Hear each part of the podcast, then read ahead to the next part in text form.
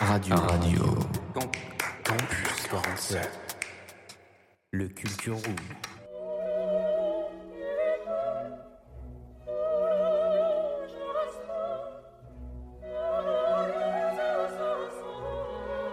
Bonjour, bonsoir à tous et bienvenue pour ce Culture Room 33e épisode consacré aux nuits lyriques. Je suis avec Solène. Comment ça va Solène? Salut Victor, ça va super et toi? Ça va super, on se la régale euh, par cette euh, chaleur euh, insupportable. Euh, Aujourd'hui du coup, ça va être totalement consacré aux nuits lyriques. On va avoir beaucoup d'interviews. On s'est permis du coup de mettre un maximum de musique parce qu'on adore ça. On va d'ailleurs commencer tout de suite avec Adele Rolling in the Deep. Roll- rolling in the Deep. Toujours l'accent anglais Le, délicieux. le R roule comme un espagnol. Ensuite, ce sera du coup euh, Philippe Mestre, qui est le directeur de l'association des nuits lyriques, qui va nous euh, un peu nous introduire le sujet. Ouais, il, il contextualise euh, le festival des nuits lyriques. On lui a posé des questions sur l'organisation, sur le déroulement des choses. C'était très intéressant. D'accord. Il va y avoir aussi une petite chronique de Lucie sur euh, burlesque dans euh, la thématique sucré ou salé. Et juste avant, Phil Harper avec Candy, un petit moment jazzy, euh, tout ce qu'on aime. On se retrouve tout de suite après tout ça. There's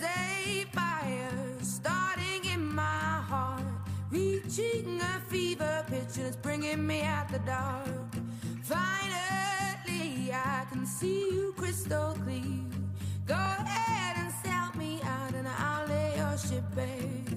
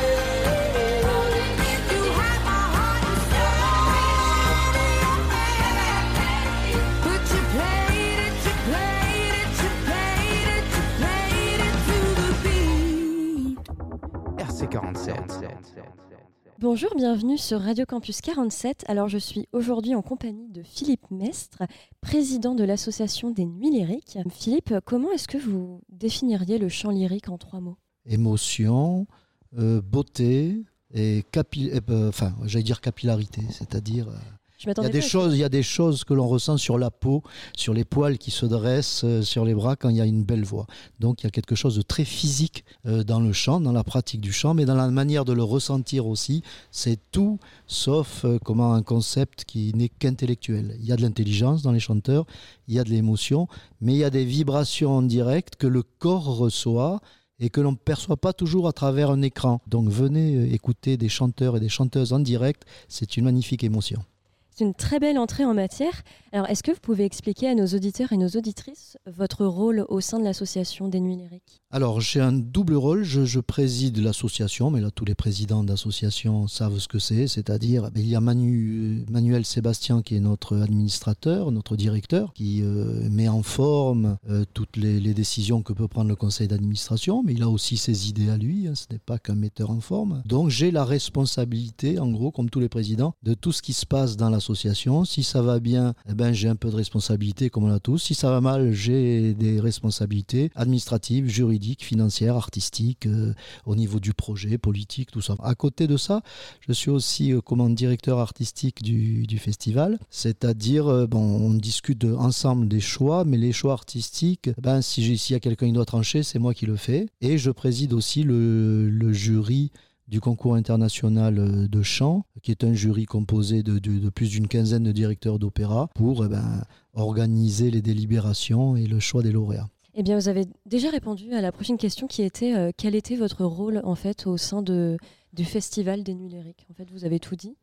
Voilà, alors euh, pas tout. Je suis aussi directeur euh, artistique de l'Orchestre des Symphonies d'Aquitaine, donc je, je dirige l'orchestre et les ouvrages lyriques euh, qui sont donnés. Est-ce que vous pouvez nous parler un petit peu plus de l'association des Nuits lyriques? Alors c'est une association qui est composée de d'une 50-60 euh, membres qui rend ce festival possible. C'est-à-dire, c'était un pari un peu fou d'essayer de faire prendre une greffe lyrique en milieu rural, loin des grands opéras, de transformer Marmande le temps de quelques jours en, en un centre lyrique euh, national, sachant qu'on a un budget qui, en gros, correspond au budget communication du festival d'Aix-en-Provence dans le domaine lyrique. Donc on est, on est dans nos contraintes euh, géographiques, mais nos contraintes financières aussi. Le milieu rural, c'est compliqué parce qu'il n'y a pas forcément des sponsors, qui, des grandes entreprises implantées qui vont vous aider. Donc on cumule un peu les difficultés, mais c'est ce qui nous plaît. Ce qui nous plaît, c'est donc de cette implantation. Mais cette implantation n'est possible que grâce aux gens du, du terroir d'ici, tous ces bénévoles qui l'apportent. Le jour où ces gens-là s'arrêtent, le festival s'arrête. Et est-ce que vous pouvez nous en dire un, un peu plus sur le déroulement du festival? Alors, le festival, en gros, fait partie d'un projet général, les Nuits lyriques, qui est en deux temps. Euh, il commence au printemps avec ce que l'on appelle les brigades lyriques, où on essaye de faire euh, en saison, donc hors, euh, hors été, quand, quand les scolaires sont là, quand voilà, tous les, les gens ne sont pas en vacances, de faire des propositions de, de concerts, d'animations, d'aller vers des nouveaux publics euh, sur des programmations un peu décalées. Alors, c'est pas des opéras entiers, mais c'est des formes plus légères et décentralisées.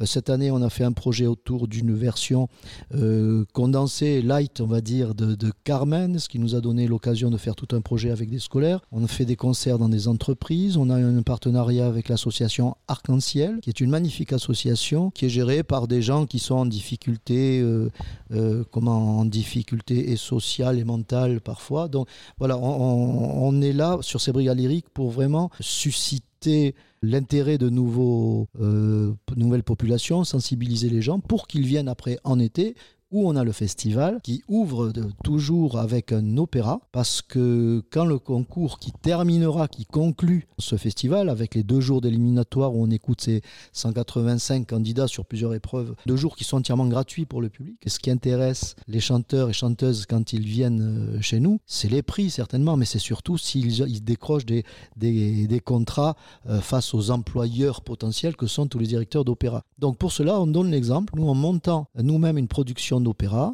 donc là c'est Renaud Sorel qui nous fait une magnifique mise en scène, et nous ça nous permet de donner aux chanteurs eh ben, des rôles. On espère que ça puisse jouer comme un accélérateur de carrière pour eux, parce que ce concours, ce n'est pas un concours qui termine une formation initiale, c'est pas un concours de conservatoire, non, c'est un concours d'insertion professionnelle. Et notre but, c'est de mettre des employés potentiels face à des employeurs potentiels. Donc, on donne l'exemple avec cet opéra qui ouvre euh, le festival. Ensuite, il y a des propositions de, récital. Euh, là, on va avoir euh, le récital de notre Grand Prix l'an dernier à Fourques. Le lendemain de l'opéra, on amène, on a une opération qui s'appelle l'Opéra et dans le Pré, où euh, comment euh, Pierre-Emmanuel Roubaix va nous faire un récital dans un lieu un peu improbable qui est euh, le moulin de Cantecor à Gaujac. Donc c'est un lien entre la nature et l'o- et l'opéra. On a un partenariat avec le cinéma, puisque nous donnons l'opéra L'Acmé de Léo Delibes cette année, mais Renaud en parlera tout à l'heure. Et donc avec le cinéma, ben, il y a la programmation du ballet Coppelia, dont la musique est écrite aussi par le même euh, Lacmé. Donc voilà, et après tout cela s'enchaîne avec les quatre jours de compétition du concours. Donc c'est un très beau et gros programme. Euh, vous parlez du fait que, les... que ce festival permet d'offrir des opportunités aux chanteurs et aux chanteuses. Est-ce qu'il y avait d'autres objectifs derrière la création de ce festival? Oui, toujours. C'est-à-dire, nous, notre, euh, on a toujours un double objectif, c'est de rendre aux gens, à la population, ce qui leur appartient. J'estime que le patrimoine euh, lyrique, comme le patrimoine classique, appartient aux gens et que c'est notre devoir premier d'artiste que de le garder vivant auprès du plus grand nombre. On a un magnifique patrimoine euh, vivant et c'est euh, pas un objectif, c'est un devoir que l'on a de le rendre vivant auprès des populations, même les plus éloignées des métropoles. Donc notre implantation en milieu rural a du sens. Et de toute façon, il faut savoir que la densité de population qui remplit la salle à l'Opéra de Bordeaux est la même chez nous. C'est-à-dire si on se contente des gens qui sont habitués à l'opéra, on fait 30 personnes dans la salle. Donc pour avoir 500 personnes, on est bien obligé, et c'est très bien, d'aller chercher de nouveaux publics, des gens pour lesquels peut-être cet art leur paraît éloigné, élitiste, je sais pas quoi, snob. C'est pas le cas. L'art lyrique est un art populaire. Les Italiens le savent mieux que les Français, parce que chez nous, c'est né un peu à la cour de Louis XIV, mais en Italie, les, les peintres en bâtiment euh, chantent du Verdi. Hein, Donc je pense qu'il faut redonner à cet art lyrique, sans le galvauder, sans baisser sa qualité, son, son caractère populaire qu'il n'aurait jamais dû perdre. Vous pensez en fait que, le... que les gens ont des préjugés sur l'art lyrique? Je pense. Il y a ce mot d'élitisme qui est dans la tête. Alors c'est pas l'art lui-même qui est, c'est un peu le- ce que l'on vit autour. C'est vécu euh, comme des, comment, des manifestations un peu, un peu bourgeoises, un peu éloignées des gens. Non, non, non, non. Quand un compositeur écrit l'acmé, l'émotion qu'il veut mettre dans sa musique, elle s'adresse à tout le monde. Qu'on ait un costard cravate ou un bleu de travail, on est, sens- on est sensible à la même euh, émotion. Et ça, c'est très important pour nous, de non pas de, de manière condescendante de dire, voilà, on donne de la culture comme on donne des miettes aux oiseaux. Non, non, on dit aux gens, ça vous appartient. Il faut vous approprier ce patrimoine qui, qui est votre identité, qui est notre identité, et qui est en plus une identité assez universelle. Quand on voit ce- cet opéra, qui est un art occidental par excellence, qui se répand dans, dans- tout le monde. Je, je suis allé diriger en Corée du Sud, voir la- l'amour de ce public pour cet art qui vient de chez nous. Comme on voit cet art eh ben, qui, est au-dessus des frontières de l'Est, et quand on voit la, propension euh, de l'homme depuis qu'il existe à se, faire la guerre, euh, je trouve que le côté à la fois universel et le côté qui touche tout le monde de cet art, eh ben, c'est une, ça nous permet de ne pas totalement désespérer du genre humain, on va dire. Eh bien, on est ravis de faire passer ce message au micro de Radio Campus 47. Est-ce que vous pouvez nous parler euh, un petit peu plus du concours de chant? Parce que de ce que j'ai compris, tout le monde peut y participer en fait. Oui, à condition d'être chanteur quand même. hein. Oui. Voilà, c'est euh, c'est un peu la un peu la base quand même. Mais évidemment, euh, c'est un concours qui est ouvert. On s'appuie pas. Alors on regarde le CV des chanteurs simplement pour eux, parce que si c'est des chanteurs très débutants ou alors qui n'ont aucune culture classique, comme on en a parfois, ils nous proposent des airs qui sont plus, euh, qui sont pas dans le domaine classique. On leur dit vous vous trompez, c'est pas le bon concours. Mais pas tant que ça. Moi, je suis impressionné du nombre de jeunes qui, d'abord, qui ont de la culture lyrique, qui veulent entrer dans ce métier. Là, là, on a fait le point ce matin, il y a 187 inscrits. Cette année. Et sur les 187 inscrits, il doit y en avoir une vingtaine qui étaient là l'an dernier. Donc on est dans un métier qui doit absolument s'ouvrir à un public plus large parce qu'il y a de plus en plus de jeunes qui veulent l'intégrer. Et si on pour, si on veut pas créer un effet entonnoir avec de plus en plus de jeunes qui veulent intégrer ce métier et de moins en moins de lieux où ils puissent s'exprimer, je pense qu'on va dans le mur. Et surtout, on perd vraiment euh, une matière euh, première qui a du sens. Quand on disait, quand on a sur ce débat sur ce qui est essentiel qu'o- ou pas qu'on a eu pendant le Covid, c'est pas les artistes qui sont essentiels. On n'est pas plus essentiel que le boulanger. Ou... Non, non, mais c'est l'art qui est essentiel. Donc les gens qui viennent au concours, ils doivent, avoir, déjà savoir euh, chanter, mais après, on a des gens qui chantent depuis deux ans, trois ans. L'an dernier, on a gardé en finale un jeune qui a 17 ans. C'est très rare, une voix mûre de baryton en plus à 17 ans. On a un prix jeune espoir, mais on n'a euh, on n'a pas de prix très jeune espoir. Donc on l'a programmé, il va chanter deux, trois airs avant le récital d'Irina euh, chez, chez Arazadishvili, voilà, notre grand prix de l'an dernier, parce que bon, c'est un candidat exceptionnel. Donc tout le monde a sa chance. Et on nous a dit que durant ce concours, il y aurait un jury de lycéens. Est-ce que vous pouvez nous en dire un peu plus sur ça? Pour quelles raisons vous avez choisi un jury de lycéens? Eh bien, euh, déjà, on a à côté de ce, ce jury de spécialistes, de directeurs d'opéra et de chefs d'orchestre, on a créé, il y a longtemps, dès le début même, un prix du public. Parce qu'il me semble important de toujours euh, de dire aux gens, mais vous savez, il n'y a pas besoin d'avoir fait des grandes études musicales pour ressentir une émotion. Et on s'aperçoit euh, comment d'une année euh, sur l'autre que le choix des professionnels et celui du public ne sont pas si éloignés que ça. Et donc, par exemple, là, comment euh, Julia,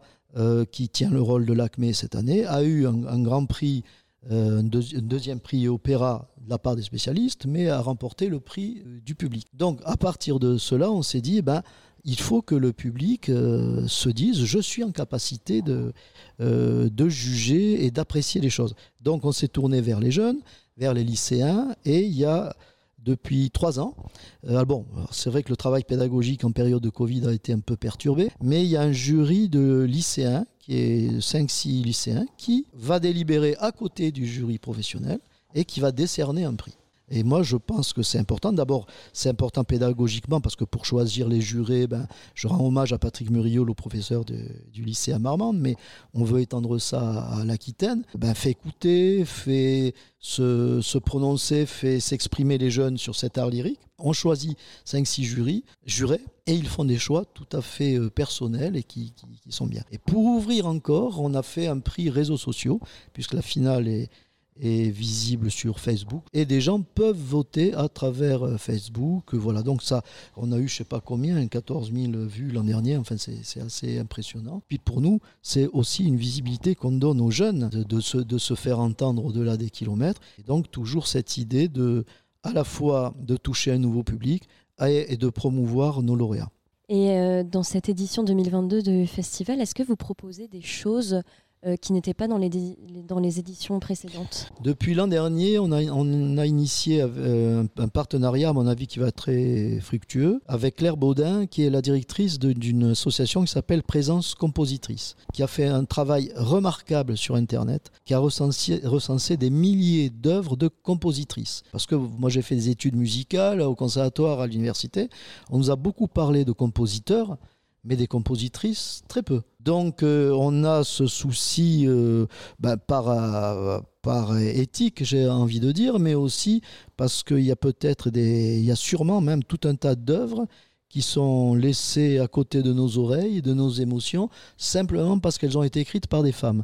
Donc on a un prix de présence compositrice qu'a remporté euh, Clarisse euh, l'an dernier. Et le but de ce prix, ben, c'est d'inciter d'abord les lauréats, les jeunes, les, candidats plutôt, à aller puiser dans des répertoires euh, différents, à aller chercher dans ces répertoires. Et le site de présence compositrice permet d'aller chercher mais des milliers d'œuvres écrites par des femmes et donc permet de promouvoir des compositrices parce que même si l'opéra a mis en avant beaucoup d'héroïnes, hein, Traviata, Carmen, euh, Lacmé, ce sont des noms de femmes. C'est peut-être euh, peut-être le genre euh, où, les femmes sont scéniquement le plus mises en avant.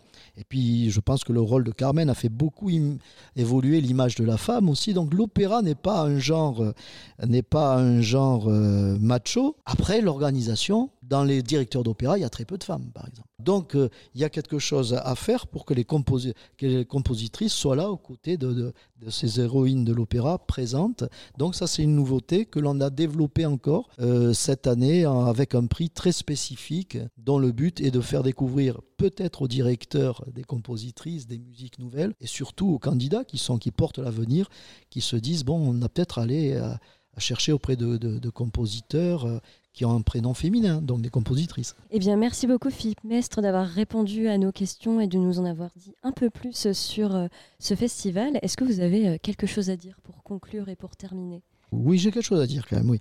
Vous voyez, vous savez qu'on est dans une période où il y a des, graves incendies là, sur le bassin. On doit aller jouer à Gujan-Mestras là-bas. J'ai eu ce matin encore le directeur de cabinet de la présidente de, l'aglo là-bas. Bon, ils sont sur un vrai combat et on s'est posé la question de, maintenir ou non ce spectacle à cette date ou à une autre. Pour l'instant, on est dans l'attente de décision du préfet. Et on a, on a conclu la chose suivante. Dit si maintenir un spectacle sur ces lieux-là, c'est simplement pour dire ouais, ouais, on va, c'est un intérêt corporatiste, on, va travailler là-dessus, ça n'a aucun intérêt. Je crois que dans, dans des périodes où l'avenir n'est plus totalement ce qu'il était, dans des périodes de grands troubles, de, où on doit s'imaginer un monde qui n'était pas celui qu'on avait prévu il y a 30 ans quand même, il va falloir que chaque être humain aille puiser dans des so- sources d'énergie euh, émotionnelle, philosophique, politique, spirituelle forte pour euh, mettre en commun cette énergie pour créer ce monde de demain. Et je crois que quand dans un moment d'op- d'opéra, tout le monde vit à la même, intensité, que c'est une émotion qui a, qui a traversé les siècles, qui nous touche, on peut se dire peut-être comme un message d'espoir que dans l'impermanence dans laquelle nous allons, il y a quelques permanences sur lesquelles on peut s'appuyer, euh, la capacité à s'émouvoir, la capacité à être dans l'empathie avec l'autre, dans la capacité à être solidaire avec l'autre. Tout ça, c'est une même matière qu'il faut travailler parce que elle est juste vitale pour l'avenir.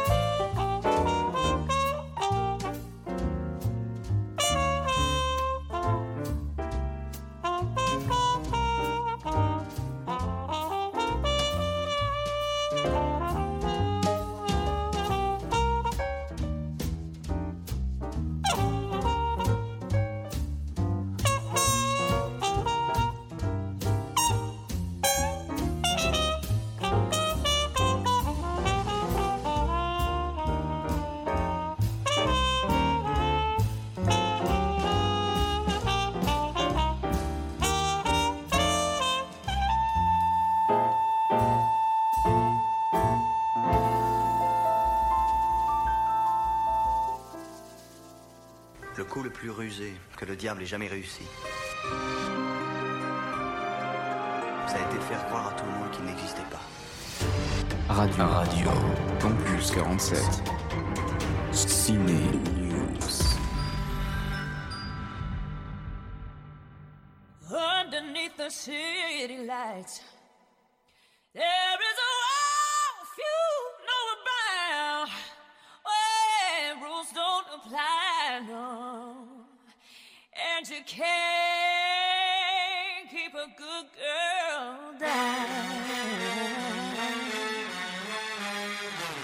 Bonsoir et bienvenue au cabaret. Lucie au micro pour vous présenter une chronique sensationnelle qui ne vous donnera qu'une envie, l'extravagance érotique.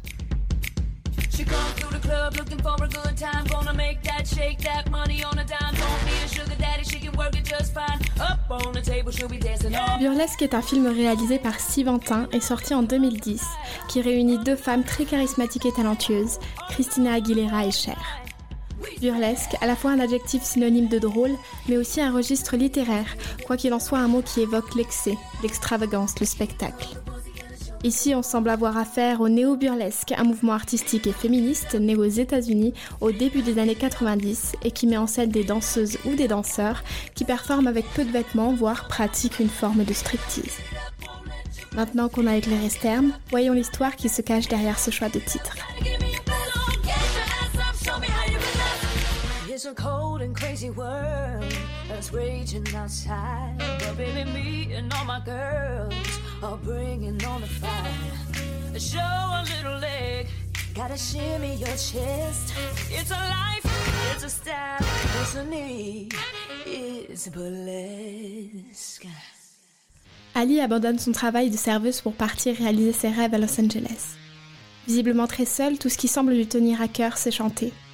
C'est alors qu'elle tombe sur le cabaret Burlesque Lounge, un endroit sexy, fantasque, inimaginable. Là-bas, de magnifiques danseuses performent et Ali s'y voit déjà. Persuadée qu'elle est faite pour faire ça, elle tient tête à Tess, patronne du cabaret qui ne voit d'abord en elle qu'une gamine inexpérimentée. Mais alors qu'après toute une aventure, elle touche enfin à son rêve, c'est sans compter les problèmes financiers que rencontre Tess et les tourments personnels qui viennent la hanter, entre Marcus, un client important, et Jack, son ami barman.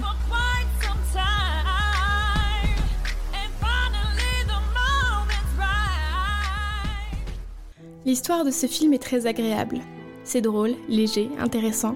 On connaît des hauts et des bas, mais dans l'ensemble, on passe un très bon moment. A priori, les critiques ont été sévères concernant le scénario. Mais il s'agit personnellement d'un de mes films préférés, et bien que l'histoire soit objectivement cliché, elle n'en reste pas moins unique, notamment grâce à ses acteurs.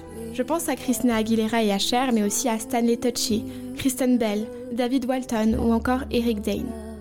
Cependant, je dois dire que 80% de l'intérêt de ce film, c'est la musique et la danse. Ce que l'équipe du tournage a réussi à transmettre à travers l'écran est phénoménal. Une fois qu'on est entré dans l'univers de Burlesque, on n'a pas envie de ressortir. Les performances sont magnifiques, la voix de Christina Aguilera d'autant plus. On a même quelques performances de Cher, dont celle de You Haven't Seen the Last of Me, une chanson qui a connu un énorme succès et qui a reçu le prix de la meilleure chanson originale lors de la 68e cérémonie des Golden Globes.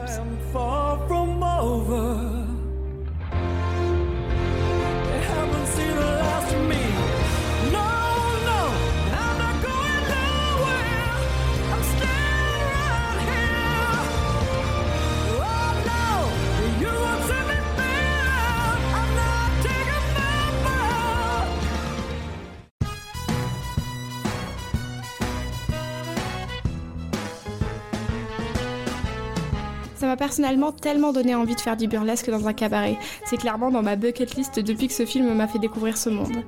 Bref, un film touchant et sympathique qui en met plein les yeux et des oreilles. Que demander de plus?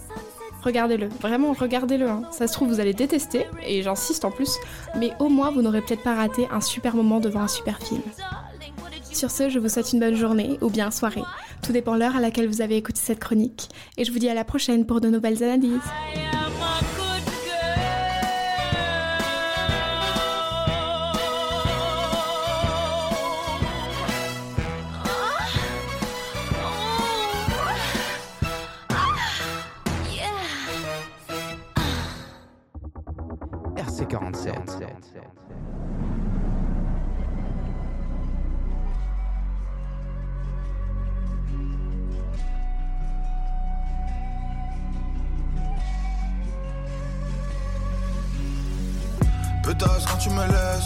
Me sens seul à la mort.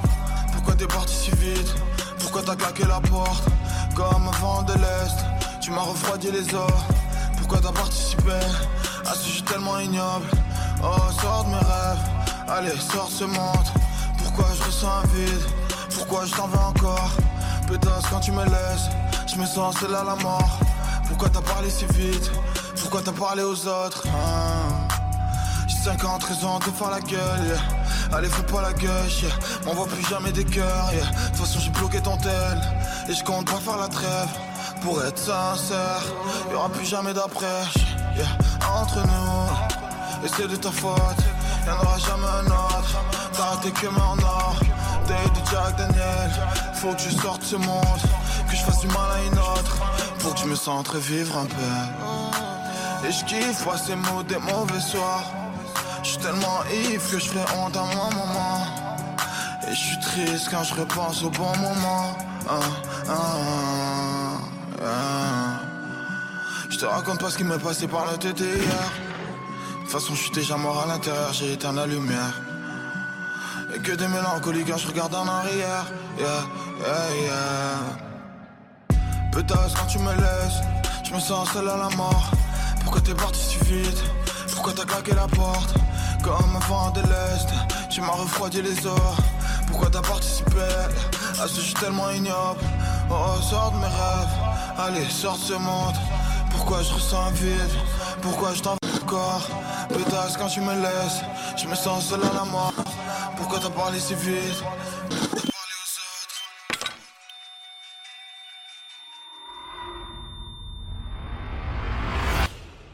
De retour sur Radio Campus 47 avec Soso à mes côtés, Soso sur le teco, c'était Laylo Vent de l'Est juste avant qu'on euh, se redise un petit hello. Euh, pour euh, la suite des nuits lyriques, qui est-ce qui va passer derrière le micro? C'est Clarisse qui est chanteuse lyrique et qui a remporté d'ailleurs l'année dernière, donc aux Nuits Lyriques, le prix Présence Compositrice. Et euh, durant cette interview, elle nous parle de son parcours, de ce qui l'a amené euh, vers euh, la musique lyrique. Et c'était très beau à écouter. Elle a une voix incroyable, même en parlant et en chantant. Il y a des gens comme ça. Qui sont dotés de Ouais. cette capacité. Ouais, I, Ça I can't relate. Mais Comment Du coup, Clarisse va un peu présenter euh, ce que c'est qu'une chanteuse lyrique. Elle va un peu nous introduire à, son univers. Ensuite, ce sera Carmen de Stromae, un petit peu de musique encore, on s'en lasse pas. Il y aura aussi tout de suite euh, une troisième interview qui euh, viendra en suivant de la musique. Ce sera Renaud Sorel, qui est le metteur en scène de l'opéra L'Acmé. Tu t'es occupé de l'interview de Renaud. Comment ça s'est passé? Eh bien, ça s'est superbement bien passé. Donc, Renaud Sorel nous en a dit un petit peu plus sur son métier de metteur en scène, parce que c'est un terme qu'on connaît, mais finalement, est-ce qu'on connaît vraiment ce qu'ils font tous les jours dans leur métier? Eh bien là, euh, pour le coup, Renaud Sorel nous a nous a expliqué tout simplement ce qu'il fait de son quotidien. Et oui, en effet, c'est d'ailleurs le metteur en scène de l'opéra L'Acmé qui sera donc produit au Nuit le 20 août à 20h30. Et d'ailleurs, Clarisse, la chanteuse, euh, sera euh, dans euh, L'Acmé. Dans la pièce. Ouais, voilà. Magique. Bah, du coup, on se euh, retrouve juste après ça. RC47. Bonjour Clarisse. Bonjour. Comment tu te sens aujourd'hui? Très bien. Alors, tu, es, tu as été lauréate l'année Oui. dernière euh, lors du concours des Nuits Lyriques. Oui. Euh, Est-ce que tu peux nous parler un petit peu plus de cette expérience, s'il te plaît? Eh ben donc c'est un concours euh, d'opéra et de mélodie française auquel j'ai participé l'année dernière et euh, je suis allée donc en finale mélodie et j'ai gagné le prix euh, présence compositrice. Donc en fait c'est un prix qui me permet de- d'enregistrer un disque euh, au mois d'octobre exclusivement euh, axé sur du répertoire écrit par des compositrices. Et on s'est fixé sur trois compositrices qui ont écrit entre, enfin au début du 20e et qui ont toutes les trois enseigné au conservatoire, qui s'appellent Nadia Boulanger, Henriette Puig-Roger et Elsa Barren. Vraiment magnifique, donc je suis très contente de, de pouvoir les enregistrer et les faire découvrir parce qu'il y a des inédits en fait, c'est des œuvres qui n'ont jamais été euh, enregistrées. Tu vas interpréter leur composition? Oui, c'est ça. C'est des mélodies en français. Donc il y a un cycle de 12 mélodies qui s'appelle euh, Le temps de la solitude, qui a été en- écrit par euh, Henriette Puy-Roger sur un texte de Tagore, extrait de l'offrande lyrique. Et ensuite euh, quelques autres mélodies un peu éparses de, de Elsa Barren. Ok, très bien. Bon, du coup, tu vas quand même nous apprendre euh, un peu plus sur le chant lyrique. J'espère qu'autour de cette interview, on parviendra un petit peu plus à comprendre, en Ouais. fait, à, à, à sentir qu'en fait, il n'est pas si loin de nous. Euh, comment est-ce que tu définirais le chant lyrique en trois mots? C'est très dur en trois mots. Euh, moi, je voudrais, je dirais que pour moi, le chant lyrique, c'est, enfin, l'opéra. Si on prend l'o- l'opéra, euh, c'est une pièce de théâtre, euh, mais tout est chanté. C'est comme une pièce de théâtre, mais du début à la fin, c'est chanté et ça suit euh, une partition. Et puis ensuite, il y a d'autres genres. euh, Il y a la mélodie française, le lead, euh, les mélodies américaines, et puis l'opérette aussi, qui est le même genre que l'opéra, mais il y a, il y a du texte parlé. Voilà, donc je sais, c'est pas du tout la bonne réponse en trois mots, mais voilà, j'ai essayé de. Mais on est là pour que tu t'appropries cette interview. Moi, ça. ça. me dérange pas du tout. Du coup, Clarisse, on se demandait Oui. euh, qu'est-ce que tu écoutes au quotidien? De tout, mais euh, assez obsessionnellement de l'opéra quand même. mais euh, non, euh, de- enfin, un peu, un peu tout et, et n'importe quoi. Est-ce que tu penses qu'une fois qu'on a, qu'on a goûté à l'opéra, on peut plus s'en passer? Oui. Euh, alors, comment est-ce que tu as découvert l'association Les Nuits Lyriques? Et du coup, comment est-ce que tu es venue en fait, à participer au concours, euh, au concours de chant? Moi, j'étais au Conservatoire national de Paris pendant cinq ans. J'ai terminé au mois de juin dernier et euh, au conservatoire, j'avais déjà des amis, collègues qui avaient fait le concours, donc j'en avais entendu parler par eux, par les réseaux sociaux. Et puis, euh, on sait que c'est un vecteur de, de- de travail aussi pour les jeunes chanteurs de faire ce concours parce que c'est un gros concours, qu'il y a beaucoup de gens du métier qui viennent dans le jury. Euh, donc, je l'ai connu par, euh, par mes camarades du conservatoire. Tu fais souvent des concours comme ça? J'en ai fait trois, mais euh, c'est vrai que c'est c'est- c'est un truc assez délicat de savoir à quel moment on est prêt pour tel concours ou pas. Euh, donc euh, je pense que j'en ferai d'autres à l'avenir. Clarisse, du coup, ce qui nous intéresse beaucoup en fait dans cette interview avec toi, c'est euh, bah, du coup de pouvoir avoir, de pouvoir avoir un témoignage, Ouais. de pouvoir savoir en fait des choses comme bah, comment est-ce que tu as découvert la chanson lyrique, comment est-ce que c'est arrivé, comment est-ce que tu es tombée amoureuse du lyrique? J'ai j'ai regardé euh, tout simplement les choristes quand j'avais 9 ans et euh, j'ai dit à ma maman mais je veux chanter comme Morange en fait. Et elle m'a dit ben d'accord mais euh, il faut aller au conservatoire, il faut apprendre le solfège. Et donc elle m'a mis au piano, ce qui n'avait rien à voir. et j'ai fait j'ai fait 8 ans de piano et puis un jour je fais de la chorale avec ma, ma prof au conservatoire et elle dit à une copine à moi euh, qui euh, adorait chanter aussi, qui avait tous les solos de la chorale, tu devrais absolument aller à la maîtrise de Radio France parce que là-bas, on va t'apprendre à chanter, etc. Et elle voulait pas y aller toute seule, donc elle m'a dit viens avec moi, s'il te plaît, on fait le concours toutes les deux. Et donc on est rentrées toutes les deux au lycée à la maîtrise de Radio France. Et en fait, c'est là que j'ai su que je voulais faire ça. On était, c'était ma première année à la maîtrise. J'avais 14 ans et on faisait euh, un requiem allemand de Brahms au Théâtre des Champs-Élysées à Paris avec euh, l'Orchestre national de France, le chœur de Radio France et le chœur des enfants de Radio France. On était 150 sur scène à peu près, quelque chose comme ça. Et à un moment donné dans le requiem, il y a une phrase à l'unisson. Une phrase à l'unisson, ça veut dire que tout le monde chante exactement la même note au même moment. 150 musiciens qui font ça en même temps. Ça fait trembler le sol, ça fait trembler le, le- le plafond, enfin ça, ça fait tout trembler. Moi j'a- j'avais ma, ma partition qui tremblait et je me suis mise à, à pleurer, j'arrivais plus à chanter et je suis sortie de là, j'ai dit bon bah ça y est, je suis, je suis piquée, c'est ça que je vais faire toute ma vie. Est-ce que du coup, tu as directement commencé à chanter ce style-là en particulier? Est-ce qu'on peut parler de style quand on parle de chant lyrique? Ouais, c'est un genre. C'est une technique vocale? Oui, c'est une technique particulière, bien sûr, parce qu'en fait, à la différence de la variété, euh, la pop, euh, il y a, on n'est pas sonorisé. Donc, on doit apprendre à chanter pour que la voix résonne avec le corps qui est notre caisse de résonance pour passer au-dessus d'un orchestre. euh, de- Ça peut varier, mais 50, 60, 80 musiciens, enfin, ça dépend de ce que de ce qu'on joue.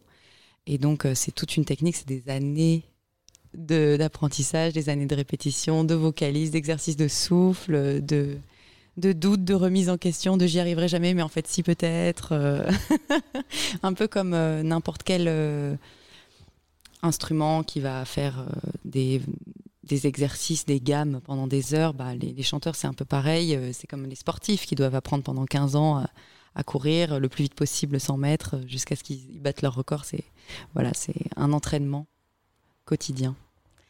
C'est ça. Et, euh, et probablement en fait que c'est ça qui est le plus magique avec le chant lyrique. Euh, c'est le côté euh, résonance en fait.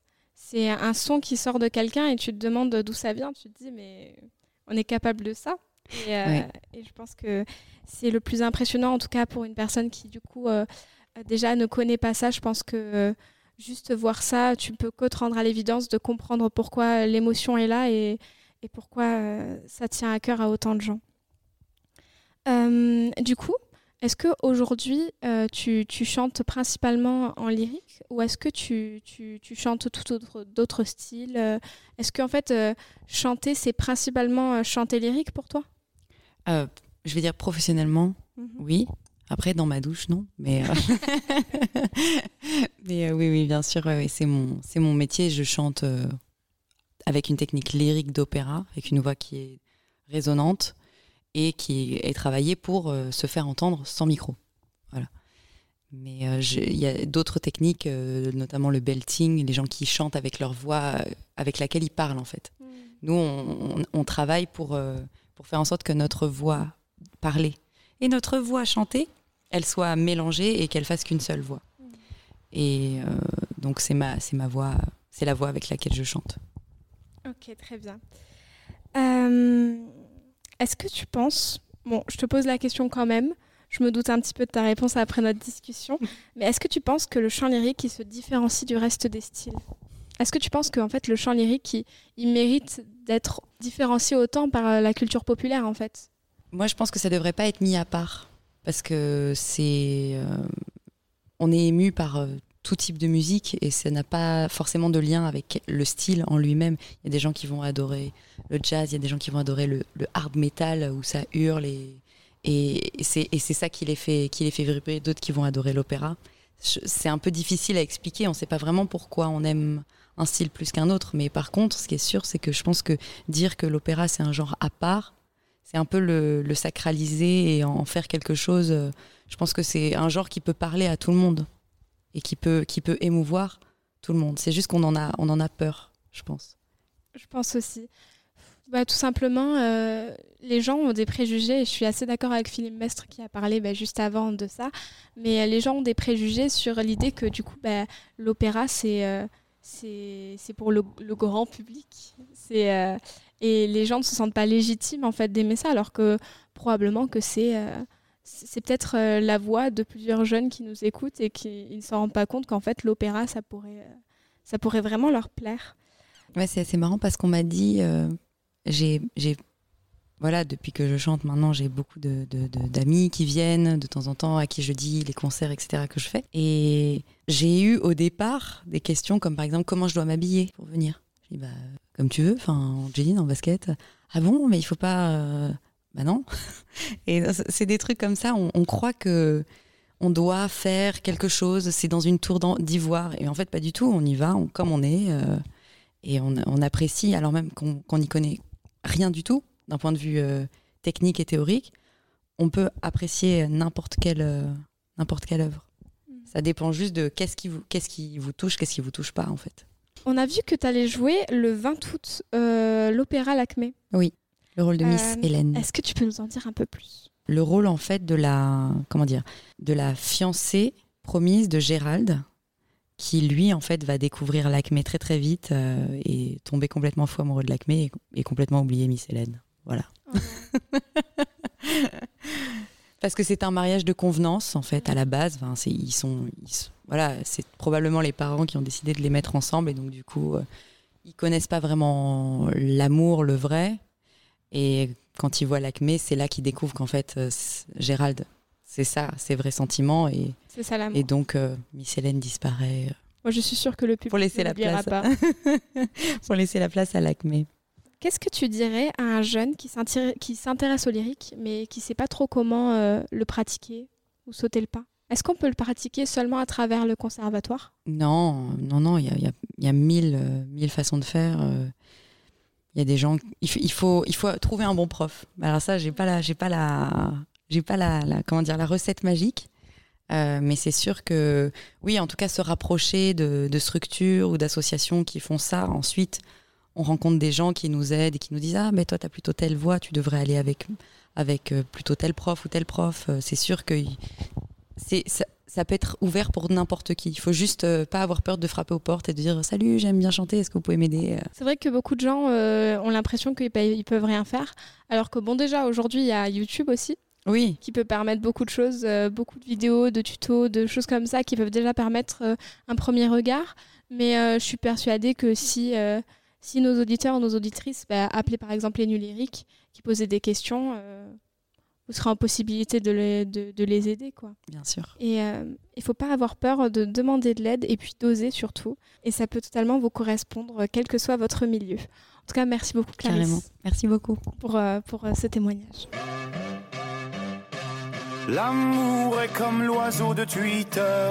On est bleu de lui seulement pour 48 heures. D'abord on s'affilie, ensuite on se follow. On en devient fêlé et on finit solo. Regarde à toi. Et à tous ceux qui vous like, les sourires en plastique sont souvent des coups d'hashtag.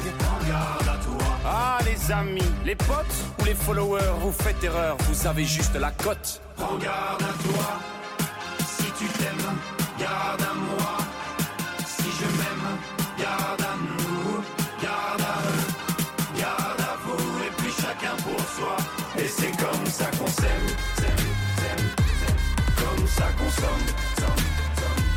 C'est comme ça qu'on s'aime,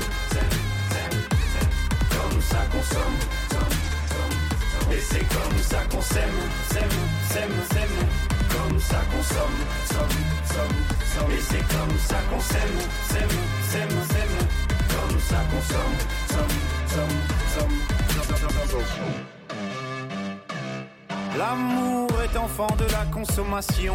Il voudra toujours, toujours, toujours plus de choix. Voulez, voulez-vous des sentiments tombés du camion?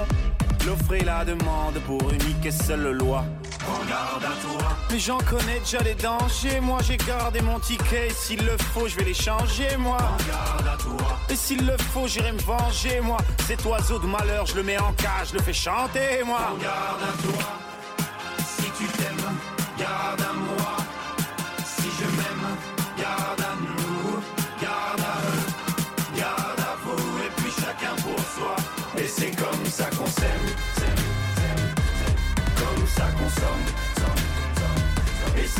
Ça qu'on s'aime, comme ça qu'on somme. Et c'est comme ça qu'on s'aime, s'aime, s'aime, s'aime. comme ça qu'on somme, somme, somme, somme. Et c'est comme ça qu'on s'aime, s'aime, s'aime, s'aime. comme ça qu'on somme, somme. Un jour t'achètes, un jour tu aimes, un jour tu jettes, mais un jour tu payes, un jour tu verras, on s'aimera, mais avant on crèvera tous comme des rats. RC47.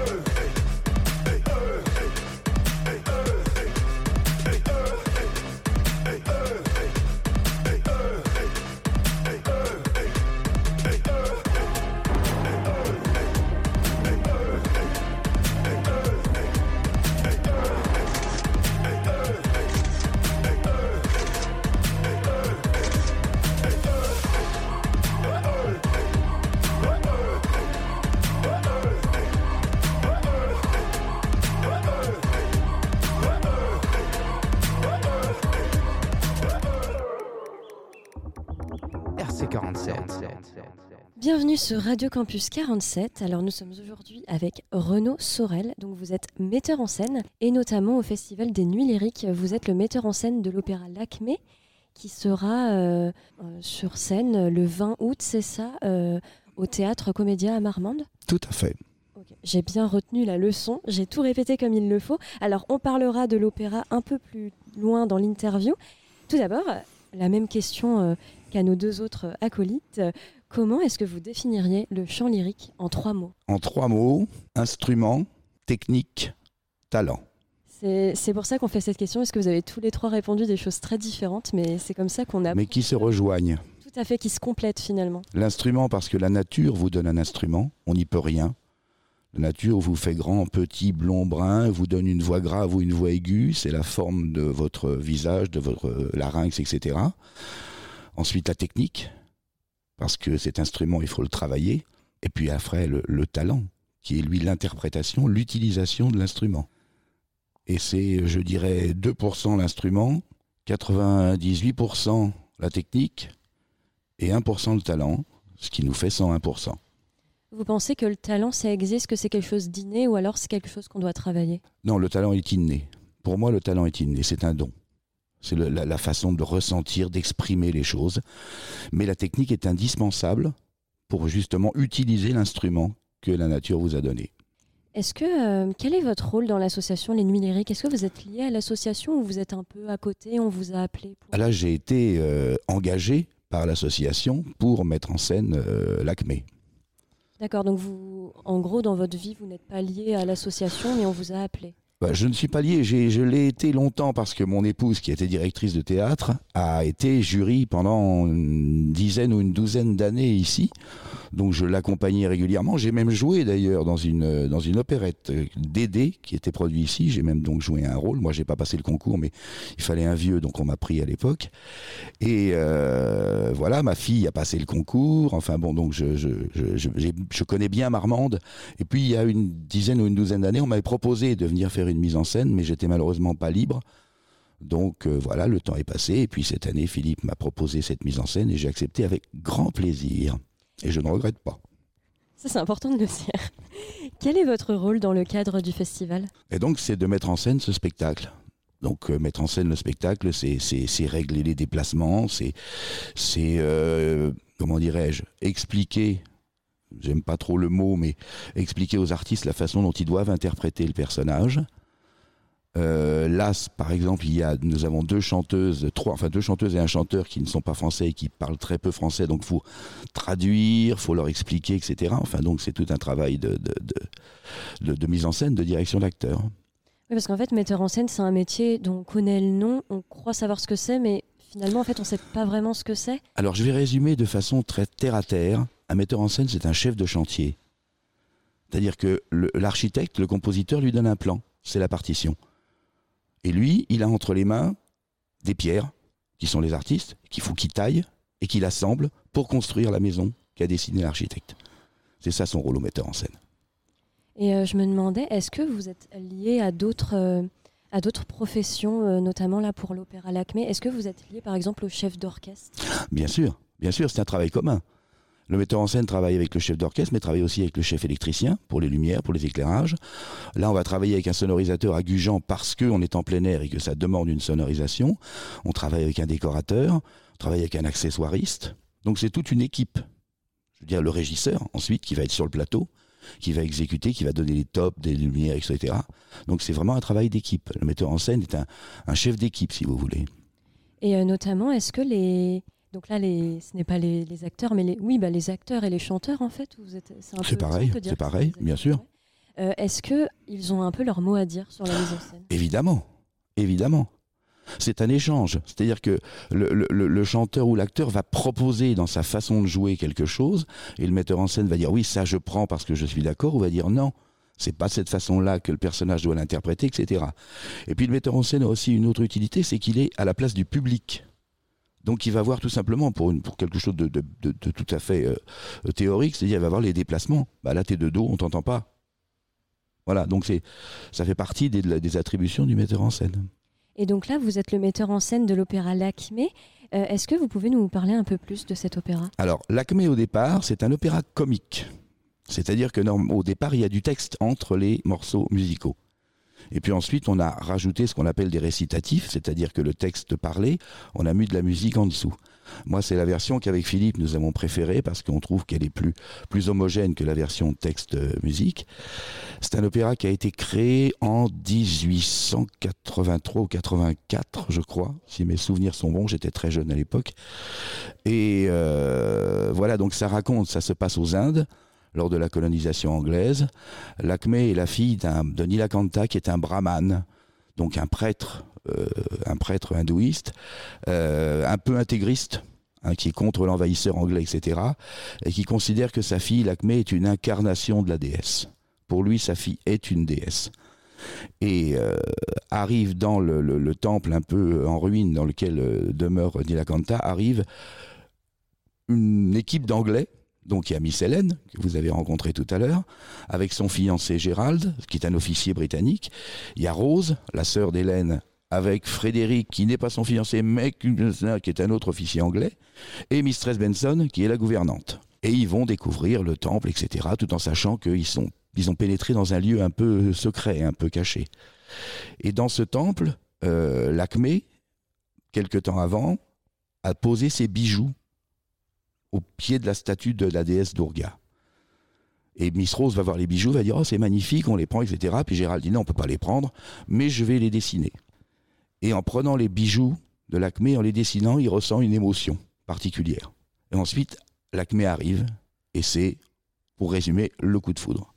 Brusquement. Alors Gérald, lui, comme le disait très justement Clarisse tout à l'heure, il est fiancé à, Hélène, mais ce sont des fiançailles, euh, comment dirais-je, décidées par les familles. Quant à l'Acmé, elle ne sait pas ce que c'est que l'amour, que l'amour entre humains. Pour elle, elle est ailleurs.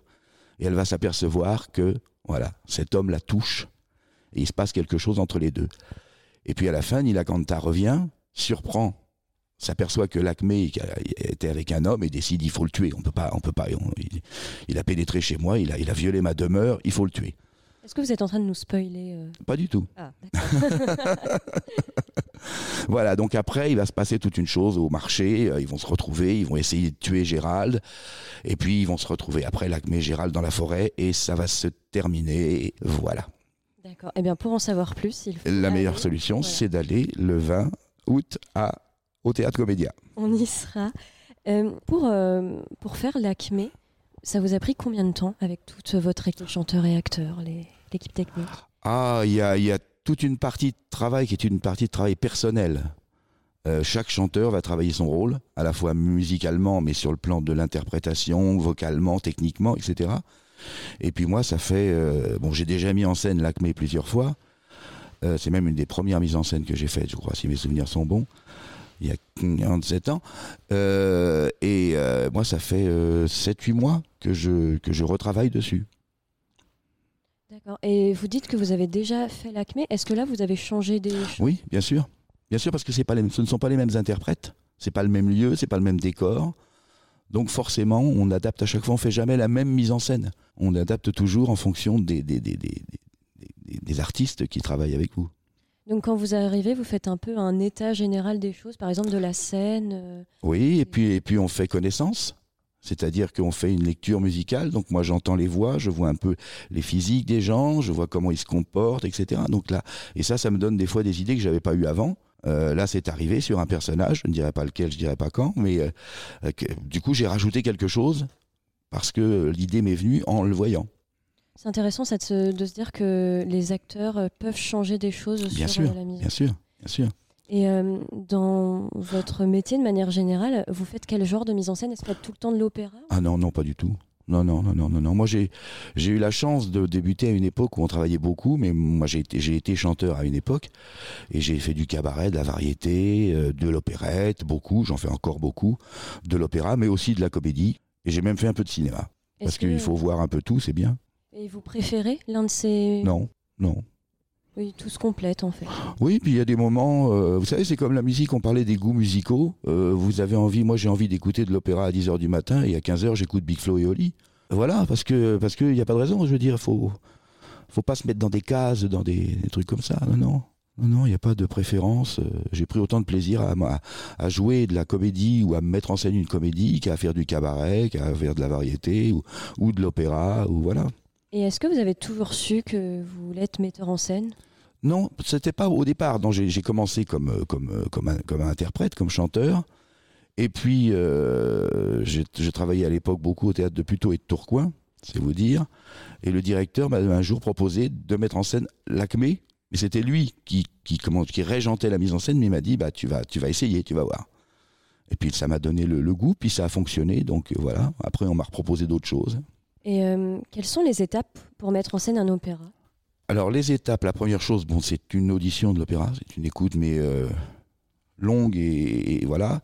Et puis ensuite, on analyse le personnage, on essaye de comprendre le- les intentions des auteurs et compositeurs pour dire je suis à leur service, donc il va falloir, faut que j'essaye de, de mettre en trois dimensions ce qu'eux ont écrit sur leur partition. Et puis ensuite, je disais, bah, c'est le travail avec les, avec les acteurs, avec les chanteurs, qui est un travail en dernière minute, mais qui est extrêmement important parce que c'est ce qui finalise tout. Alors après, quand c'est de l'opéra, c'est comme ça. Quand c'est de l'opérette, il y a tout le travail où il faut mettre en scène les chorégraphies, les, la, partie texte, etc. L'opéra, on est plus dans une espèce de, de- comment dirais-je, d'émotion continue. C'est différent. L'opéra, c'est rarement quelque chose qui se termine par un mariage. Est-ce que vous pensez que l'opéra est suffisamment mis en avant, euh, notamment auprès du jeune public? Je dirais pas mis en avant, je dirais qu'en France, on a tendance, c'est un, gros défaut français, on met les choses dans des cases. L'opéra, l'opérette, la variété. non, non, il faut que tout le monde ait accès à tout. Parce qu'on peut aussi bien avoir envie d'écouter de l'opéra que du jazz, que de la variété, que du rap, que tout ce qu'on veut. Il faut, arrêter de dire ça, ça va dans telle catégorie. L'opéra est, accessible à tout le monde. Moi, oh, j'ai eu avec mon épouse, on a animé pendant des années une classe de comédie musicale dans un lycée. Et on a amené tous les jeunes qui étaient dans la classe de comédie musicale. Donc on faisait des choses, on faisait euh, cats, on faisait des choses comme ça. On les a amenés à voir de l'opéra et de l'opérette et ils sont sortis en disant mais c'est génial. Parce qu'avant ils n'auraient pas eu idée d'y aller parce qu'ils pensaient que c'était quelque chose pour les vieux. Et puis quand ils sont assistés au spectacle, ils ont dit mais c'est super. Et je rejoins ce que disait, euh, ce que Philippe et, Clarisse tout à l'heure. Il y a ce contact direct. Et plusieurs fois, des jeunes m'ont dit, mais attendez, vous chantez sans micro. Il y, a, y a 25 musiciens dans la fosse et vous chantez sans micro et ça passe, c'est génial. Et donc en général, après c'est une question de goût. Vous allez dire, moi j'aime pas, ben j'aime pas, point. Mais euh, je pense qu'il faut, il faut que tout le monde ait accès à toutes les formes de musique et à toutes les formes artistiques. Et qu'est-ce que vous direz à, à des jeunes qui, par exemple, s'intéressent, même qui s'intéressent pas forcément, mais il y, a- sans doute plein de, jeunes dont, l'opéra ou même la mise en scène, c'est la voix. Mais forcément, vu qu'ils ne connaissent pas trop, euh, forcément, ils ne se lancent pas là-dedans. Qu'est-ce que vous diriez, à- par exemple, à nos auditeurs, à nos auditrices, pour les pousser à s'intéresser à l'opéra et à la mise en scène? Alors, La mise en scène, c'est un peu particulier parce qu'il y a un aspect, euh, c'est pas forcément défini par l'opéra, la mise en scène, mais euh, moi, je dirais, euh, en, général, découvrez, allez de l'avant. C'est Saint-Exupéry qui disait, il faut toujours aller vers, ne jamais être arrivé, car on n'arrive jamais nulle part, sauf dans la mort. Il faut toujours aller vers, il faut toujours s'intéresser à, ce qui- à ce que vous avez en face de vous. Jamais se dire, ah non, ça, ça me plaît pas. Allez, on m'a dit que c'était moche. Non, faut pas écouter ce qu'on dit à la télé. Surtout pas. Faut pas écouter l'album événement. Faut aller écouter la musique et après, si ça vous plaît, tant mieux. Et si ça vous plaît pas, bah tant pis. Très belle conclusion. Merci beaucoup, euh, Renaud Sorel, d'avoir répondu à nos Merci à vous. RC47.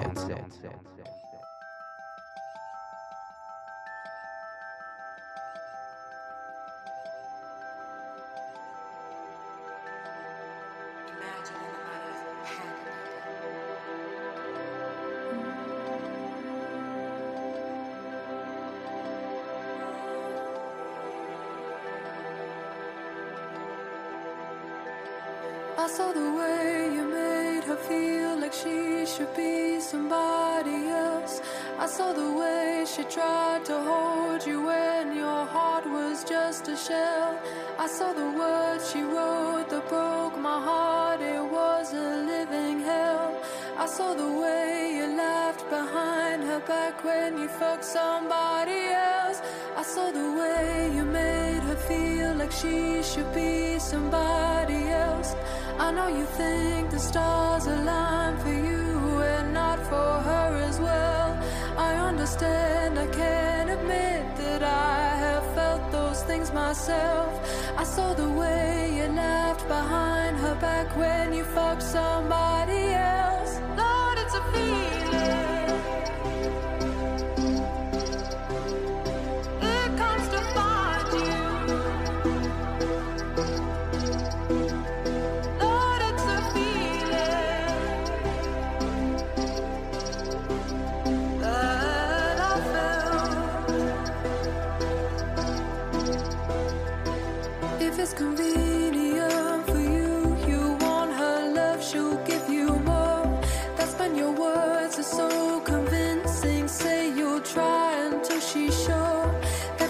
That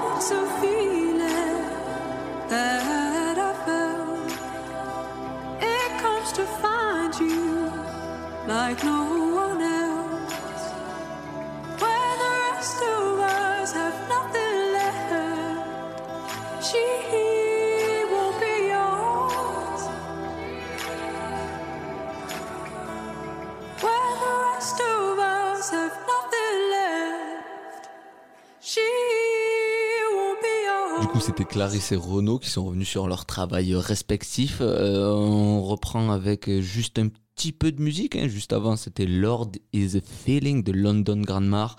Euh, qui est-ce qu'on va recevoir pour la quatrième interview euh, de ces nuits lyriques, Solène? Après, on a interviewé Agathe, qui est volontaire en service civique à l'association des Nuits Lyriques. Mortel. Et donc, elle nous a parlé tout simplement de son service civique et aussi elle nous parle de sa passion parce qu'en fait, elle est passionnée de musique et d'ailleurs, c'est pour ça qu'elle fait son service civique là-bas. Mortel. Et euh, voilà, elle nous raconte tout ça. Elle a eu euh, bon vent et bon choix d'aller dans cette organisation. Du coup, tout de suite après, ce sera Mika avec Happy Ending. Vas-y, tu peux me refaire la petite chanson? No hope, no love, no glory, no happy ending. Putain, The Voice, Voilà. signez-nous. C'est une des Euh, meilleures chansons qui existent, je tiens à le dire. De la même de si, Mika? Oui, même si Mika certaines personnes n'aiment pas Mika. Ouais. De- Et ça reste enregistré, ça. Ouais, On ouais, le ouais. grave. Tu le, tu le veux, tu, tu y tiens. Il n'y a pas de Et souci. je l'aurai. Et euh, Max va nous proposer sa chronique du coup sur euh, Roméo Elvis, Moral 2. Il va revenir sur cet artiste haut en couleur, euh, que ce soit pour le bon ou pour le mauvais, on ne sait pas. Et bien sûr, euh, une petite musique de cet artiste du coup avec euh, Diable. Laissons le diable danser sur les plates-bandes. Nous vous souhaitons du coup une belle et brave journée ensoleillée au sein de Radio Campus 47. À la prochaine. À bientôt. RC47. Salut Agathe. Salut. Euh, tu vas venir parfaire en fait ce- ces trois petites interviews, contexte qui est encore un autre puisque tu es volontaire en service civique au sein de l'association. Euh, depuis combien de temps Agathe? Je suis volontaire depuis le mois de mars. Euh, Comment est-ce que tu définirais le chant lyrique en trois mots? Alors, j'ai bien réfléchi pendant leurs interviews. c'est assez compliqué, on va dire, parce que l'opéra, c'est plusieurs choses à la fois. Euh, moi, je dirais que c'est une grandeur. L'opéra, c'est quelque chose qui est assez grand, en fait. Quand on va observer un opéra, on va vraiment se rendre compte que on est tout petit à côté. Et euh, je dirais que l'orchestre, il joue beaucoup aussi, parce que euh, c'est quelque chose qui se rajoute. C'est quand il y a un opéra, souvent il y a un orchestre qui s'y rajoute. Et c'est aussi tout ce qui va faire la magie de cet opéra. Et je dirais bien sûr euh, peut-être euh, le, fait que ce- c'est magique. C'est euh, c'est complètement différent, je dirais, des autres chants ou des autres styles de musique qu'on peut entendre. C'est, on va trouver par exemple dans, dans, dans de la pop, on va trouver plutôt euh, quelque chose qui va, euh, qui va faire euh, qu'on va se réjouir quand on va entendre de la pop, qu'on va être, on va être de très bonne humeur quand on va entendre du jazz, on va avoir envie de, de bouger. Et je dirais que tous les styles de musique, j'en ai donné deux, tous les styles de musique ont leur particularité. On- ça va donner une émotion et je dirais que dans l'opéra on rejoint tout puisque c'est du théâtre donc on va y avoir de la tristesse, de l'humour, euh, de la colère, il va y avoir de la passion et en fait tous les, toutes les qualifications qu'on pourrait trouver à chaque style de musique on va le retrouver dans l'opéra et c'est quelque chose de, de magique, c'est comme si on regardait un film en fait pour moi. C'est marrant que tu dises ça. Euh, je trouve ça super intéressant ce point de vue. En fait, bah, ça montre vraiment, bah, comme disait euh, Renaud Sorel, que euh, en fait, euh, on est chacun touché par des styles musicaux en particulier. Je, probablement, en fait, quand je t'écoutais, je me disais que c'est probablement un discours que je pourrais avoir par rapport euh, à tous les styles de musique que j'écoute et, enfin, envers lesquels je sens, ressens beaucoup d'émotions. Et, et du coup, ça montre que bah, tu t'es pas trompé en choisissant ton service civique. Est-ce que depuis que tu es en service civique au sein de l'association, tu as assisté à beaucoup d'opéras? En opéra, j'ai assisté à Carmen, qui était, on l'a eu à Sainte-Bazeille, c'était le 14 mai. Et pas des moindres. Oui, Carmen, euh, voilà. Mais c'était, alors c'était une version plus raccourcie, on va dire. Euh, On a fait une heure et demie, alors que l'opéra d'habitude dure trois heures. C'était une façon, en fait, que hum, l'opéra puisse être accessible aux gens. On, le- les nuits lyriques essaient énormément de faire ça, que rendre, euh, rendre compte aux personnes que c'est accessible. Et forcément un opéra de trois ans on se dit toujours c'est long ça je vais m'ennuyer ça c'est vrai que quand on connaît pas l'opéra ça peut être ça peut ressembler à ça. Mais en fait euh, pas forcément si on commence par euh, une heure et demie d'abord. Si on fait un opéra d'une heure et demie comme Carmen ce que j'ai pu voir en premier même si moi j'en ai vu déjà avant j'en avais vu au festival des nuits lyriques où j'y étais allée une heure et demie c'est c'est plus court donc on se ça va plus vite on va dire donc ça permet d'apprécier mieux l'opéra au début. Qu'est-ce que tu écoutes au quotidien, Agathe? Alors, euh, j'écoute un peu de tout, on va dire. Euh, c'est vrai que j'aime beaucoup euh, l'opéra, le- les ensembles musicaux, surtout les ensembles à cordes. Je trouve ça très apaisant. J'aime beaucoup écouter ça. Les autres styles aussi de la variété, j'aime beaucoup le jazz, j'aime aussi le rock. Mais je trouve que, ne, comme le disait Renaud Sorel, la France, on a tendance à mettre dans des cases. Et c'est vrai que je n'aime pas cette catégorie de cases. Si tu aimes l'opéra, tu vas, faire, tu vas écouter que de l'opéra. Je ressens des choses quand j'écoute euh, toutes sortes de musique que voilà, en fait, je ne veux pas me contenter d'une seule musique, je veux les connaître toutes. Je veux toutes les apprécier. Après, je ne dirais pas que je vais euh, apprécier, par exemple dans la variété, je vais apprécier tous les chanteurs, mais je vais en apprécier certains, comme dans le jazz, comme dans le rock, euh, comme dans la pop. euh. Il, faut, il faut savoir s'ouvrir à tout et vraiment ne pas se contenter d'une seule chose. Comment est-ce que tu as découvert l'association des Nuls Lyriques? Alors, euh, quand j'étais jeune au collège, je, je suis allée voir euh, une représentation. La première représentation que j'ai vue, c'était la Tosca.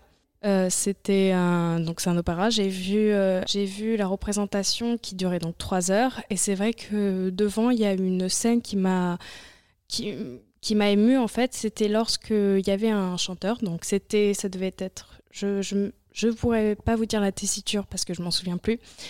Mais c'était un chanteur qui chantait grave et il a chanté et il y avait un chœur derrière. Un chœur, ça devait être sans choriste. Quand ça chante comme ça, un air, c'est, c'est, ça, vous, ça vous perturbe, on va dire. Et c'est vrai que ça m'a énormément ému, donc j'ai pleuré. Et c'est vrai qu'à ce moment-là, je me suis dit, c'est, c'est incroyable. C'est vraiment magnifique. C'est vrai que j'avais été, depuis que je suis petite, je suis plongée dans le chant. J'ai suivi des cours quand j'étais au collège à la cité scolaire de Marmande, euh, du CHAM, c'est classe à horaire aménagé géomusical.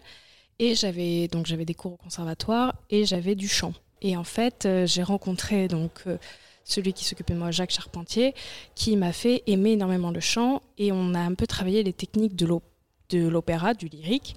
Et c'est vrai qu'à ce moment-là, je me suis dit, mais, mais c'est incroyable, c'est magnifique en fait. C'est une technique qu'on a de vocal, du, ça, en fait, tu fais ressortir ta voix. C'est pas comme si tu allais pousser ta voix parce que tu as trois catégories de voix. Tu peux soit parler en voix de poitrine, soit au niveau de la gorge, soit au niveau de la tête. Et quand tu chantes au niveau de la tête, comment dire, ça ne te fait pas mal à la gorge. Tu peux chanter dans les aigus, alors dans les aigus, alors que forcément, bien sûr, ta voix n'est pas faite pour ça. Moi, je suis plutôt alto, mais j'arrive très bien à chanter dans les aigus quand c'est en voix de tête. Quelles compétences est-ce que tu as développées pendant ton service civique du coup? Alors, euh, je dirais beaucoup de choses. Le- en fait, euh, j'avais pris ce service civique parce que je fais des études euh, donc en rapport avec la culture et l'art. Et pour moi, c'était quelque chose, en fait, ce service civique pour les missions, c'était développer, euh, promouvoir l'art auprès des jeunes. Tu avais la communication, les artistes. En fait, je- j'ai dû écrire énormément de mails. Donc c'est vrai qu'au début, j'étais pas rassurée parce que j'écris pas forcément des mails où j'ai une certaine technique quand j'écris. Moi, c'est souvent au professeur. Et il m'a appris, Manuel Sébastien, en fait, c'est un très bon tuteur. C'est quelqu'un qui va vraiment bien t'accompagner, je trouve. Il va vraiment bien t'expliquer. Et donc, euh, moi, il m'a appris euh, vraiment euh, au début pour les mails et tout, il m'a aidé. Donc, ça, j'ai développé cette technique. La communication, c'est pareil. Faire des posts Facebook, faire des petites vidéos. Et, euh, et donc, j'ai appris là-dessus. J'ai aussi appris à vraiment le contact avec les gens, comment ça se passe, comment à pas être forcément stressé parce que tu as l'impression en face de toi, oui, tu as quelqu'un de grand, tu as quelqu'un, voilà. euh, par exemple, Philippe Metz, je l'avais rencontré quand j'étais plus jeune, mais c'est vrai que euh, c'est quand même un personnage, il m'a toujours un peu impressionné parce que, voilà, c'est quelqu'un qui est très connu, c'est. Et c'est vrai qu'au début, j'étais un peu stressée parce que je savais pas, est-ce que tu es naturel, est-ce que, voilà. Et en fait, tu te rends compte que la personne que tu as en face de toi, ok, c'est quelqu'un qui est très grand, c'est comme Manuel Sébastien, et en fait, euh, il est humain. Il est tout simplement humain, comme les artistes quand tu vas les rencontrer. Ils sont humains, ils sont comme toi et ça arrive qu'ils fassent des erreurs. Et c'est vrai que ce contact aux gens, je l'avais pas forcément et j'ai réussi à le développer et à pas être stressée face à eux, à leur parler, euh, tout simplement. Et c'est vrai que grâce à ce service civique, j'ai acquis euh, une aise pour parler avec les gens, être à l'aise à l'oral et savoir bien m'exprimer aussi. Qui est plus impressionnant que les artistes d'opéra que euh, les gens qui s'occupent des artistes euh, des opéras? C'est ça, les directeurs artistiques, tu t'es dit, mais ils sont un peu grands, enfin, ils ont un talent et tout, et en fait, t'es un peu impressionné devant. C'est vrai que voilà, et euh, moi je vais en rencontrer forcément pendant le concours international de chant de Marmande. Donc c'est vrai que ça me, ça me fait un peu stresser parce que tu vois, j'ai envie de la rencontrer, j'aimerais euh, pouvoir peut-être faire un stage avec eux, puisqu'en fait, euh, Je m'étais pas rendu compte avant ce service civique, mais euh, maintenant que je le fais, j'ai toujours aimé le lyrique. J'ai aimé, j'aime l'art de la rue aussi. C'est pareil. J'ai deux facettes de mon côté et, euh, et l'opéra. Je me dis mais pourquoi j'y travaillerai pas? Pourquoi j'en ferai pas plus tard mon métier? Parce que c'est un monde incroyable. C'est ça, re- ça regroupe du théâtre. Moi qui étais fan de théâtre et euh, et donc j'aimerais, tu vois, mais ils sont grands et tu te dis mais non mais tu vas la rencontrer, c'est des, des personnes comme les autres. C'est- Ils ont débuté forcément comme toi, à être un peu stressés au début à parler avec les gens, et puis après ça se fait. Et voilà, il n'y a pas de, il a pas de ce stress en fait à avoir quand tu vas rencontrer quelqu'un au niveau professionnel aussi. C'est ça aussi que les jeunes, il faut qu'ils se rendent compte, c'est que les, les professionnels ont aussi été jeunes avant toi et qu'ils ont dû aussi euh, parler aux autres. euh, et c'est vrai qu'il faut, il faut avoir aussi cette confiance en toi en te disant euh, j'y vais, j'ai mes qualités, j'ai bon, mes défauts, j'ai aussi mes acquis et, euh, et pas être. euh, bon, c'est plus facile à dire qu'à faire, je suis bien d'accord, mais voilà, être euh, à l'aise avec eux aussi. Qu'est-ce que tu dirais aux jeunes qui nous écoutent et, et qui en fait s'intéresseraient aussi à ce monde en fait ou qui pourraient s'intéresser mais qui le font pas forcément? Qu'est-ce que tu, tu leur dirais? Qu'est-ce que tu aurais comme conseil? Je leur dirais, ceux qui s'y intéressent un peu, je leur dirais fonce. Et ceux qui ne connaissent pas forcément, ok, voilà, je leur dirais, ben, va découvrir. C'est comme si on demande à un enfant, euh, ah oui, euh, t'as déjà goûté ça? Je lui dis non, non, mais j'aime pas direct. En fait, c'est ça, c'est qu'il faut pas, il faut pas déjà se mettre un préjugé et s'arrêter. Il faut dire, il faut découvrir. La vie est aussi faite pour euh, découvrir des choses, découvrir de nouvelles rencontres, de nouvelles choses, et il faut pas s'arrêter à une, il faut s'arrêter à rien en fait. Je pense que l'opéra, il faut, il faut aller voir, il faut aller découvrir. Alors tu découvres, peut-être que tu vas pas forcément aimer, mais voilà, c'est. Il y a pas longtemps, on m'a demandé, euh, ben, qu'est-ce qu'il faudrait mieux que je commence si je, si je voudrais voir du lyrique euh, à Marmande? Est-ce qu'il faudrait mieux que je commence par l'opéra de 3 heures ou est-ce que par le concours? Je leur ai dit, l'opéra de 3 heures peut-être pas parce que ça va être un peu lourd pour toi au début. Tu vas, tu vas direct détester. Alors peut-être qu'il y a des airs que tu vas beaucoup aimer, mais c'est quand même 3 heures c'est trois heures de concentration, c'est trois heures, il faut suivre parce que tu as beaucoup d'opéras que nous on fait, enfin on en fait quelques-uns en français, mais des fois c'est en anglais, en italien, en allemand. C'est pas forcément facile, donc il faut suivre les gestes des, des chanteurs. Et euh, je leur dirais, ben, le concours, les présélections sont gratuites, donc allez rencontrer. C'est des chanteurs, donc ils vont, euh, des candidats, ils vont interpréter euh, trois chants ou un, je crois, au début. Oui, ils vont interpréter un chant. Et en fait, tu vas pouvoir découvrir plein de choses, plein de chants. Ça dure trois minutes. Et puis, si t'aimes pas, tu peux repartir, tu peux revenir. Et après, si voilà, si t'aimes bien, tu peux commencer par un opéra d'une heure et demie. Vraiment, je pense que même écouter dans votre chambre, hein. écoutez-le dans votre chambre. euh, alors avec une enceinte, parce que sur un téléphone, des fois, ça fait c'est particulier. Moi, c'est vrai qu'un des un des airs que j'aime beaucoup, c'est dans la flûte enchantée, air de la Reine de nuit. C'est euh, la flûte enchantée en fait, donc dans Mozart.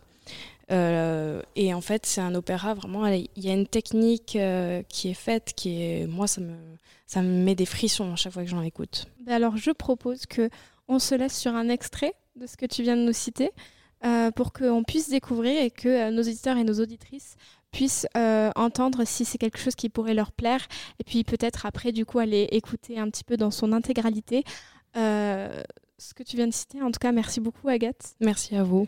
Euh, de nous avoir donné ton point de vue euh, sur toute euh, cette association et sur le chant lyrique.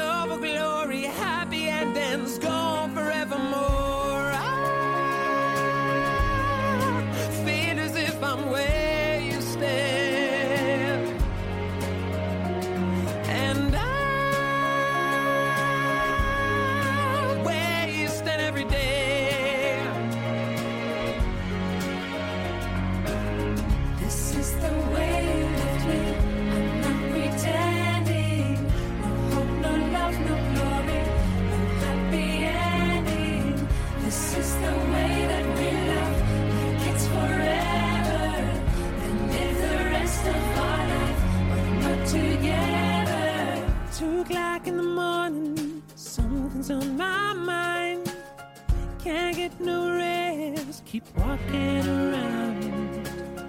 If I pretend that nothing ever went wrong, I can get to my sleep, I can think that we just carry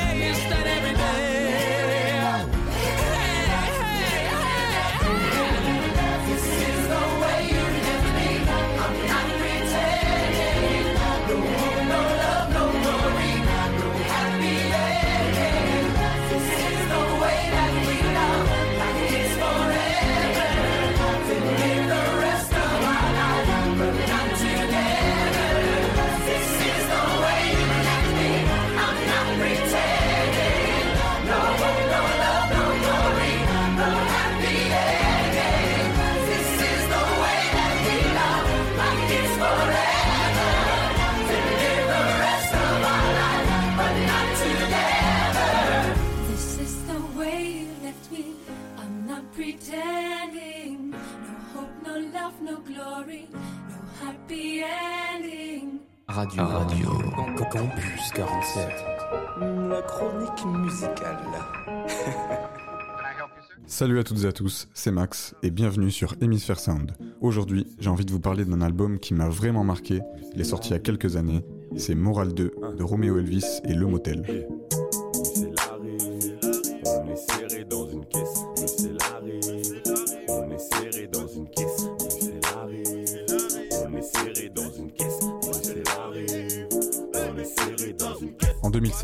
Romeo Elvis et Caballero chantaient Bruxelles arrive, mais elle n'a pas tardé à s'imposer en France dès 2017 avec le succès de Damso Wamza par exemple. Malgré ça, c'est bien le tout premier cité qui m'a introduit au rap.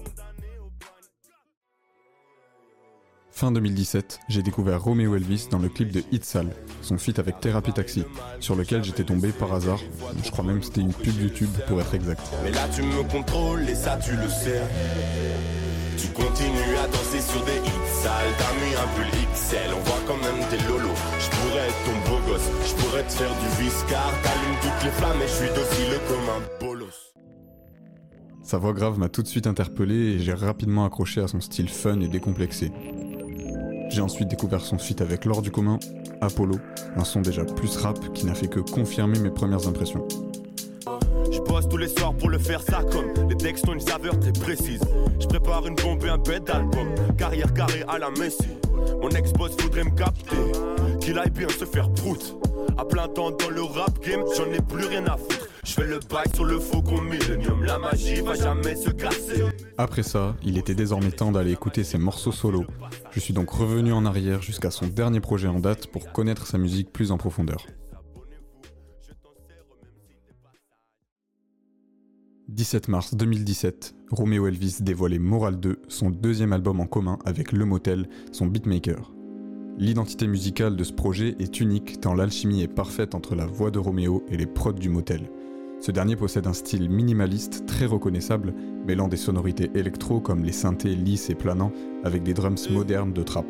Bruxelles est la capitale d'un pays qui va mal. C'est ce qu'ils veulent nous faire croire à travers ces foutus journaux. Ils disent qu'on a lâché la fleur et qu'on va partir. On a quand même réussi à rassembler tout un troupeau. C'est l'heure de les baiser fort. Ils pensaient qu'on était endormis. Ouais, tout le monde sait faire des efforts. Personne prend comme moi le chromie. On retrouve aussi des prods plus sombres et turn-up, plutôt destinés à la scène, comme celle d'Agora et Sabena, ou au contraire totalement acoustiques avec la guitare de drôle de questions par exemple. En voilà une drôle de question. J'aurais pas passé des mois à te faire la course si j'avais d'autres femmes en tête, c'est toi ma raison d'être. Viens à la maison, babe, j'ai pris des résolutions. Toutes ces prods épurées permettent à Roméo d'avoir beaucoup d'espace pour rapper ou même chanter sur la plupart des refrains. Sa voix imposante et ses flots originaux lui donnent une vraie présence au micro, ce qui rend sa musique encore plus captivante. Roméo aborde des thèmes simples et personnels de manière légère et décomplexée, comme l'amour, qu'il présente sous différents angles, assez négatif dans BBM la drogue et plus optimiste dans Lenita. En plus du formidable duo que forment Roméo et le motel, plusieurs invités de marque sont présents sur Moral 2. Grumps accompagne Roméo sur l'excellente intro du projet Napeu. On retrouve l'homme pâle de bonne humeur sur Thalys, un son original et chill, et sa petite sœur Angèle, encore peu connue à l'époque, apporte une magnifique douceur sur J'ai vu.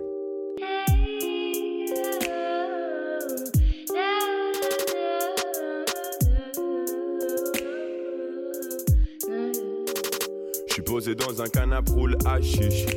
Télé full HD, tout le monde est assis. Je regarde la télé, je me rends compte que la vie s'affile. Un jour j'aurai des gosses, faudra protéger ma fille. Ma soeur a mis sa voix sur la prod, ça me calme. Papa écoute le son avec le sourire. Maman écoute le son avec le casque et le mal s'évapore.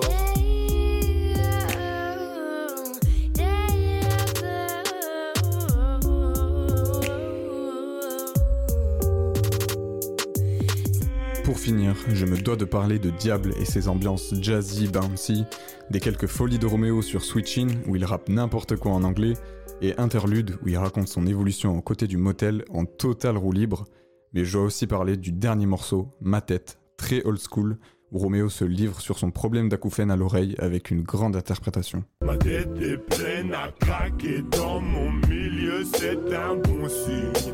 Mon état mental inquiète mes frères, j'ai pas lu les consignes. L'oreille siffle encore, putain, putain. L'oreille siffle encore.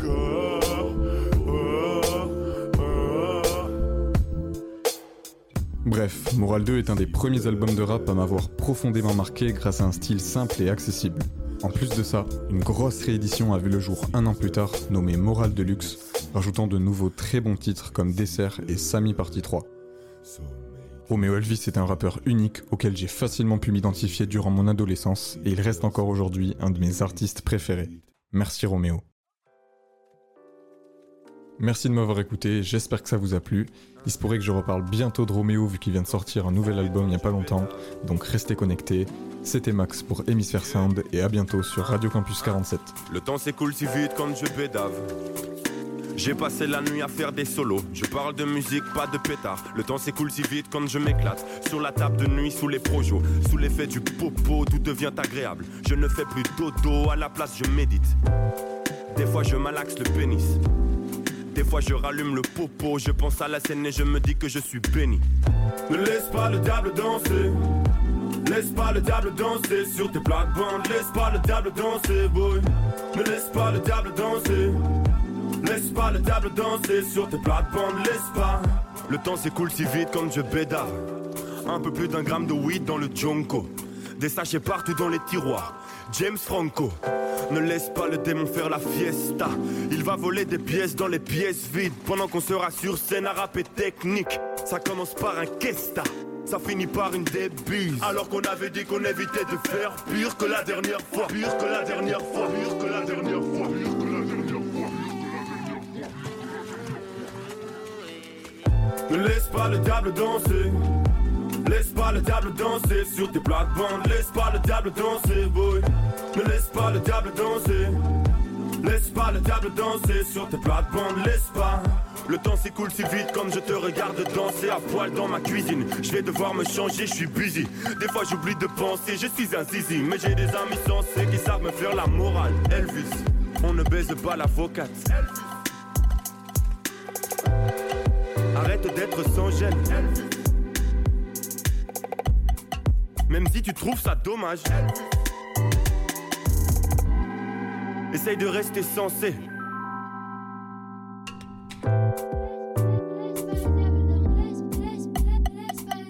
Elvis ne laisse pas le diable danser. Dans une heure, il aura vidé toute la boîte à l'ancienne. J'ai pris trop d'écart avec lui, je veux pas recommencer. Non, j'aime pas les bails à l'envers. Ne laisse pas le diable danser. Ne laisse pas le diable danser sur tes plates-bandes. Laisse pas le diable danser. Ne laisse pas le diable danser. Ne laisse pas le diable danser sur tes plates-bandes. Laisse pas le diable danser. Ne laisse pas le diable danser.